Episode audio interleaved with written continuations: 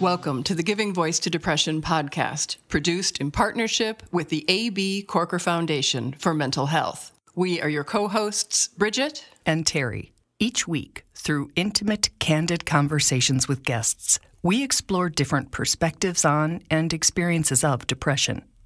We keep it real because the illness is real. We keep it hopeful because there truly is hope, in spite of what depression tells you.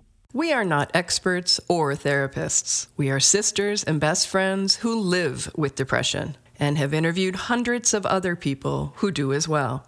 We've learned that hearing others speak openly and without shame about their experiences makes it easier to believe depression is a common and treatable illness, not a personal failing. You are far from alone. We began season 17 with a song. A young singer songwriter posted an original piece she'd written in the depths of depression. It was powerful stuff. And the very first time we heard it, we knew we had to invite her to be on the podcast. In the episode, she not only sings I'm Not Okay for us, but discusses in detail the tools she uses, including music, to keep herself safe in hard times. Here's a taste of the episode. I can't really describe how it was. It was just for months straight, like constant, like every day. I was just exhausted every day. I was so far in that I was like, I, I don't know what else to do right now. I need to, I need to write everything down how I'm feeling. What Demetra wrote was intense, visceral, and hauntingly beautiful. We'll play the first minute. I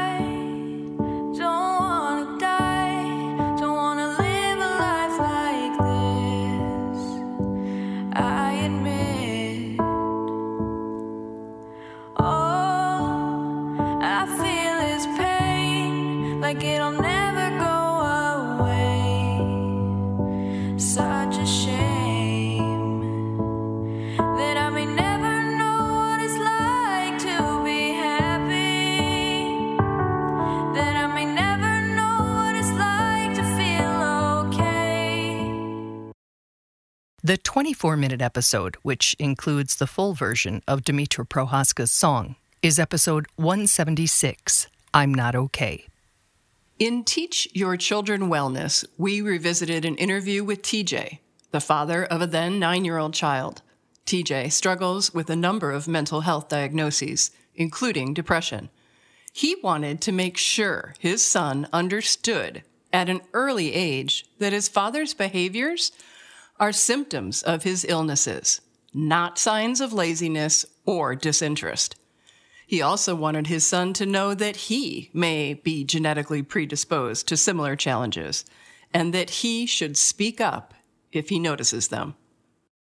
Because I wanted him to understand the things that I deal with are common, uh, that I'm not the only person in the world that's like this, and that it was important for me to tell him that it's okay to talk about your feelings um, and to share your feelings because we spend all of our most parents spend most of their time when when when children are little you know discouraging them from from sharing their feelings. Basically you know if a child cries we, we do everything we can to to get them to stop so you know we we kind of go down the wrong path of encouraging a child um, to share their feelings. And I want to make sure that I try to reverse that trend with him to where he understands it is okay.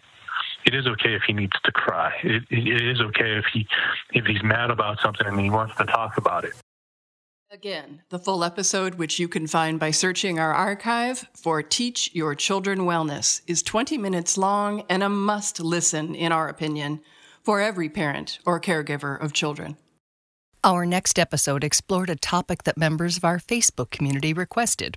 Over the years, we've addressed antidepressants from various perspectives and made clear that while some people credit them with controlling their depression or even saving their lives, others believe meds cause them more problems or are a ruse of big pharma. So we were asked to discuss the topic with a psychiatrist we trust, and we chose Dr. Jessi Gold. One question we asked her is what someone should expect in an appointment with a psychiatrist. I think first visits for anybody is going to be really just trying to figure out what it's been like for you and how things have been going and trying to understand what your symptoms have been like, what the experience has been like for you, what, you know, what this has been like versus what your baseline was. Like, what were you like before? What are you like now? What have you experienced in your past? And what are you like now? You know, we try to get a pretty good history of you know the trajectory of why now and why you're in our office today and not three weeks ago um, i think that's really important Dr. Gold's full episode is uncreatively titled Number 178 A Convo with a Psychiatrist About Meds. It's about 19 minutes long. If you follow the news, you've probably heard the horrific reports that unmarked graves containing the remains of hundreds of Indigenous children have recently been found in Canada at a former residential school for Native American children. Prime Minister Justin Trudeau called it a painful reminder of a shameful chapter of our country's history. For many, that pain is personal, deep, and generational. Weeks before that grim discovery, we talked with Mark Powless, Oneida Nation General Manager, about how the many injustices and traumas suffered by Native Americans have impacted his community and his family contributing to, among other things, high substance abuse, domestic abuse, and suicide rates. I started to realize that it was events that had taken place in our history that were contributing to some of those behaviors in our community today. The cumulative effect of all of those traumatic events have really beaten down the psyche of Indigenous people, and it continues to do that. The full episode, Generational Trauma, Race, and Mental Health, is 18 minutes long. Later in the season, we explored another form of trauma, family trauma, and its intersection with both race and mental health. Our guest, Trony Small, shared his family and his younger brother's story, reflecting on how stigma and a general lack of societal understanding of mental illness impede our efforts to support people who struggle. This excerpt refers to a conversation Trony had with his brother after reaching out to NAMI, the National Alliance on Mental Illness. I can remember talking to my brother and trying to have those conversations with him about what I had learned about mental health and, and what it means to have a mental health condition and if I didn't have that resource or, you know, that support, I wouldn't have been able to have that conversation with him. His reply, well, there was nothing wrong. There's nothing wrong with me. There's something wrong with the world. And I would have to agree. He, he's right.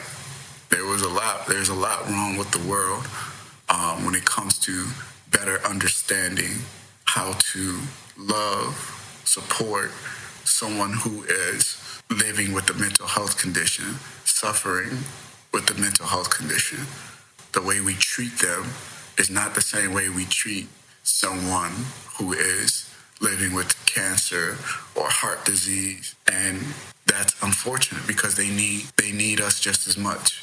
Their journey is just as hard and if they're on that journey alone which my brother felt he oftentimes he was he felt he was on that journey alone so why would he go and get help, you know, if nobody really cares to understand what he's living with or going through?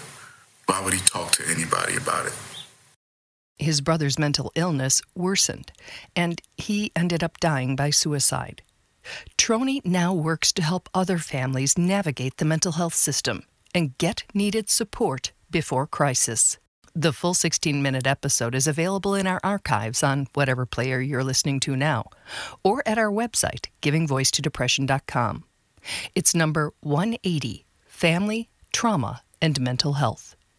After a year and a half, like no other we've experienced, due to the pandemic, political, racial, and social unrest and violence, many of us are left feeling just depleted. So when we had Dr. Gold online for a discussion on antidepressants, we also asked her about those widespread plunges in energy levels and other changes in the ways we feel and interact with others. She is an expert in burnout in the medical field. So we asked her how someone's supposed to know if they're burned out or depressed. Good question. So I think about burnout as like a step on the track to depression because it's a risk factor because it like doubles your risk for having suicidal thoughts because it's a risk factor for substance use but burnout is directly associated with the workplace so that's one thing to think about so it's like workplace related um, it has a lot to do with like emotional exhaustion like not feeling like you're effective and all of that at work um, that's one thing to keep in mind about the difference. Um, I cannot diagnose you with burnout, but you can go see a therapist to talk about burnout because it is something you could learn some skills in coping and probably prevent yourself from going down the depression route. Dr. Gold herself hit that burnout wall and realized that she needed to take a break and get away for a bit, but only after her own therapist identified it. Full disclosure, I also did, which is why the next batch of episodes that we'll be discussing were remixes of interviews from our 200 plus library of podcasts. For the record, I feel much better after pumping the brakes and restoring a bit of work life balance. This full episode, number 181, Depression versus Burnout, is 20 minutes long. The next four episodes of season 17 were all with mental health advocate Sam Dylan Finch. He's a favorite guest of ours for his ability to give very specific, real world tested tips and advice. He's not the, hey, you should ask for help kind of person. Rather, Sam says, here are 10 specific ways to reach out, complete with suggested language to use if you're at a loss. Whether you're not really sure what's wrong or what you need, or if you're desperate for immediate help because you're suicidal. Here's one example of that wisdom from asking for help is not always intuitive. Sometimes the biggest obstacle is that people really don't know what they need. And the expectation that people should when they're in such a dark space is really like asking someone who doesn't know how to swim, like you throw them in the water and you're like, I don't know, just swim. And so allowing people to just name that, say, I don't know what I need, and to just express, like, I'm not sure what to ask for, but I do know that I don't want to do this alone can be really, really powerful in letting loved ones know. Yeah, I'm a little lost right now, but just having you here with me is important to me. We unpacked the first five of Sam's 10 suggested ways to ask for help in this 20 minute episode. Asking for help is not always intuitive. Sam's other five tips are discussed in the episode How to Ask for the Help You Need, Part 2. If you live with depression or another mental health challenge, you probably understand why such a list could be really helpful to have on hand. When all your energy has been drained, or you have far too much, or you're anxious and fearful, or whatever symptoms are short circuiting your ability to clearly evaluate what you're feeling and what you might need to feel healthier and more stable. Having his list printed out, which we've linked to for both of these episodes, could really be helpful. Number eight is near the other end of the spectrum. This one's designed to sound an alarm. Sam says this is the one to use when your survival instinct is letting you know you're too close to the edge for comfort. Say, I'm struggling right now and I'm afraid I'm reaching my limit. Can you give me a call? And then say exactly when, whether that's right now or tonight, whatever you need. So this one was really difficult to put on the list um, because I realized from experience and also thinking about my friend that what happens when you're suicidal and you you realize that you're at the end of your rope. How do you tell people that? How do I introduce something that's really scary in a way that doesn't catch someone off guard, but also really honors that this is an urgent situation? And so trying to figure out what those words would look like, someone can adapt this to whatever language is natural for them. That's from the episode How to Ask for the Help You Need, Part 2, which explores the second half of Sam's really practical and doable list of ways to override the feeling that you don't need or deserve support when you do. So, the 10 tips detailed in those two episodes are for us to use when we need a hand or an ear, or help cleaning our space, or making and keeping a doctor or therapy appointment, or whatever might help shift something or keep us afloat and connected. The next two episodes are about how we can offer help and support to someone we know who's struggling with their mental health. Again, these aren't dreamed up or impractical ideas. They're things that people have actually done for our guest that he's sharing because they helped him. As an outsider, whether or not you live with a mental illness yourself, it can be hard to know what might help or how to offer it without seeming intrusive or being ineffective. Like, I think there are plenty of people in my life who have wanted to be supportive and just really didn't know what that would look like. Um, and I think part of it too is that we just need to normalize the idea that someone can offer that support without being asked to offer it, which was like a big thing for me. Is I think people wait for a written invitation to support folks in their life, and they don't need one. Um, there are big and small ways to intervene. For both the person offering and the one receiving support, the earlier the better. Waiting until someone is in crisis raises the stakes for everyone. That full 19 minute episode is called You Want to Help Someone Who's Struggling? Here's How. In How to Help Someone Who's Struggling, Part 2, we explore the second half of Sam Dylan Finch's list of 11 ways people have helped him when he was struggling. Again, we find his suggestions to be some of the best that we've encountered. We encourage you to listen to and share these episodes on your social media. This suggestion is to help someone navigate the mental health system. You would be hard pressed to find a person with some kind of mental health challenge that's not frustrated with the mental health system, even under the best of circumstances, because it's complicated and messy and really difficult to navigate. I think that there are folks who don't have experience with this who think that once you realize you have a mental health problem, you just go and get a therapist or you go and get a psychiatrist, and bada bing, like two weeks later, you emerge and you're totally fine. And it's just not at all like that. There are delays, there are tons of phone calls you often have to make. You have to deal with insurance, which is notoriously awful to deal with, assuming you even have insurance. And if you don't, you have to find services that will still help you. Uh, it's it's a mess, and I think that if you're already in a difficult place, the idea of having to dig through that mess is just awful. That full 19 minute episode called How to Help Someone Who is Struggling Part 2 is available, like all 200 plus others, in the Giving Voice to Depression library of episodes, which you can find where you're listening now or on our website, givingvoicetodepression.com. We've learned from Sam and dozens of other guests that when possible, the time to discuss the type of support a person would most welcome is when they're well. Ask them questions like When you're really depressed and when you shut down, how can I help you?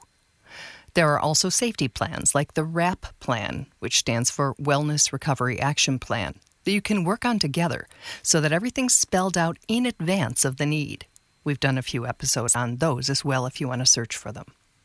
We have, and preparing is key because when you're in it, it's really hard to be resourceful and figure it out. So, preparing ahead of time. And, and you might say, leave me alone. You know, I just want to be left alone when it might not be the healthiest or best option. Absolutely. We'd like to remind you again that on our website, givingvoicetodepression.com, that there's a red record widget in the upper left corner where you can leave us a question or comment. We'd love to hear what you find helpful, what you'd like us to explore in future episodes, or if you'd like to share your own experience of depression. You can hear us every week, but we seldom get to hear from you and would really like it. We also want to invite you to our Facebook community and to follow us on social media Twitter, Facebook, Instagram, YouTube. We're at all of those places. And also, please follow our new funding partner, the A.B. Korkor Foundation for Mental Health, at Korkor, that's K O R K O R F D N for Foundation. Their support is making this podcast possible. And I'd like to close our 17th season, Terry, with a reminder to share this resource. If it buoys you in any way, share it. Thank you. Absolutely. The more people who hear it, the more people can be reminded that they're not alone and that what they're feeling and experiencing has or not feeling at all, which depression can do sometimes, that what they're experiencing is common and very often treatable. So we appreciate your help getting the word out. I'm just blown away like every day that I mention that we have this podcast or that I'm working on a project and uh, I hear it all the time. They say, "Oh, I struggle with depression. Oh, I have depression too. Oh, my sister, you know, is debilitated by depression." And just that being able to casually say it, I think is a huge step toward the uh, you know, destigmatizing it. It's Absolutely. very, very common, and you are not alone. And we say that all the time, but it's not a tagline, it's the truth. It is the sad truth. Thank you. Thank you, Bridget. I love you. Bye.